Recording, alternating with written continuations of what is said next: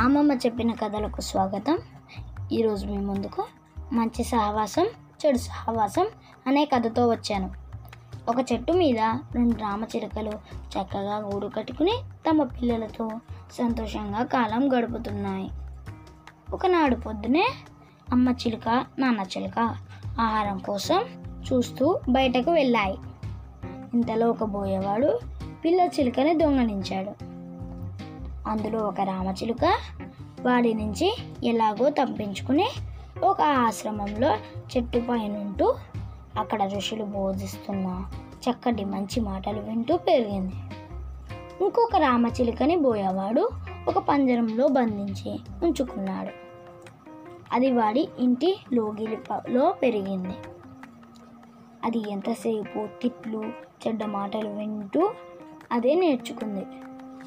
ఒకనాడు ఒక బాటసారి బోయవాడి ఇంటి దగ్గర చెట్టు కింద పడుకున్నాడు.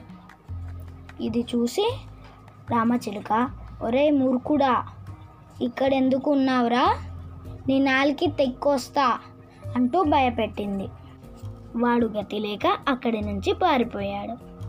ప్రయాణించి వాడు ఆశ్రమం చేరాడు. అక్కడున్న రామచిలుక స్వాగతం బాటసారి నీ అలుపు తీరే వరకు ఇక్కడ విశ్రమించవచ్చు అంటూ తీయగా పలికింది.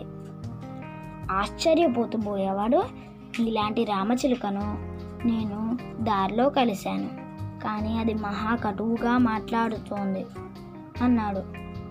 ఓహో బహుశా అది నా అన్న చిలుక అయి ఉంటుంది. నేను సాధువులతో సంగత్యం చేశాను కనుక నా భాష ఇలా ఉంది. అదే నా అన్న వేటగాడి భాష నేర్చుకుని అలా మాట్లాడుతున్నాడు. మనం ఎలాంటి సాంగత్యంలో ఉంటామో అలాగే తయారవుతాము అని అనుకుంది రామచిలుక. పిల్లలు ఈ కథలోని నీతి మనకేం తెలుస్తుందంటే మంచివాడివి కావాలనుకుంటే మంచివారి సాంగత్యంలో ఉండాలి.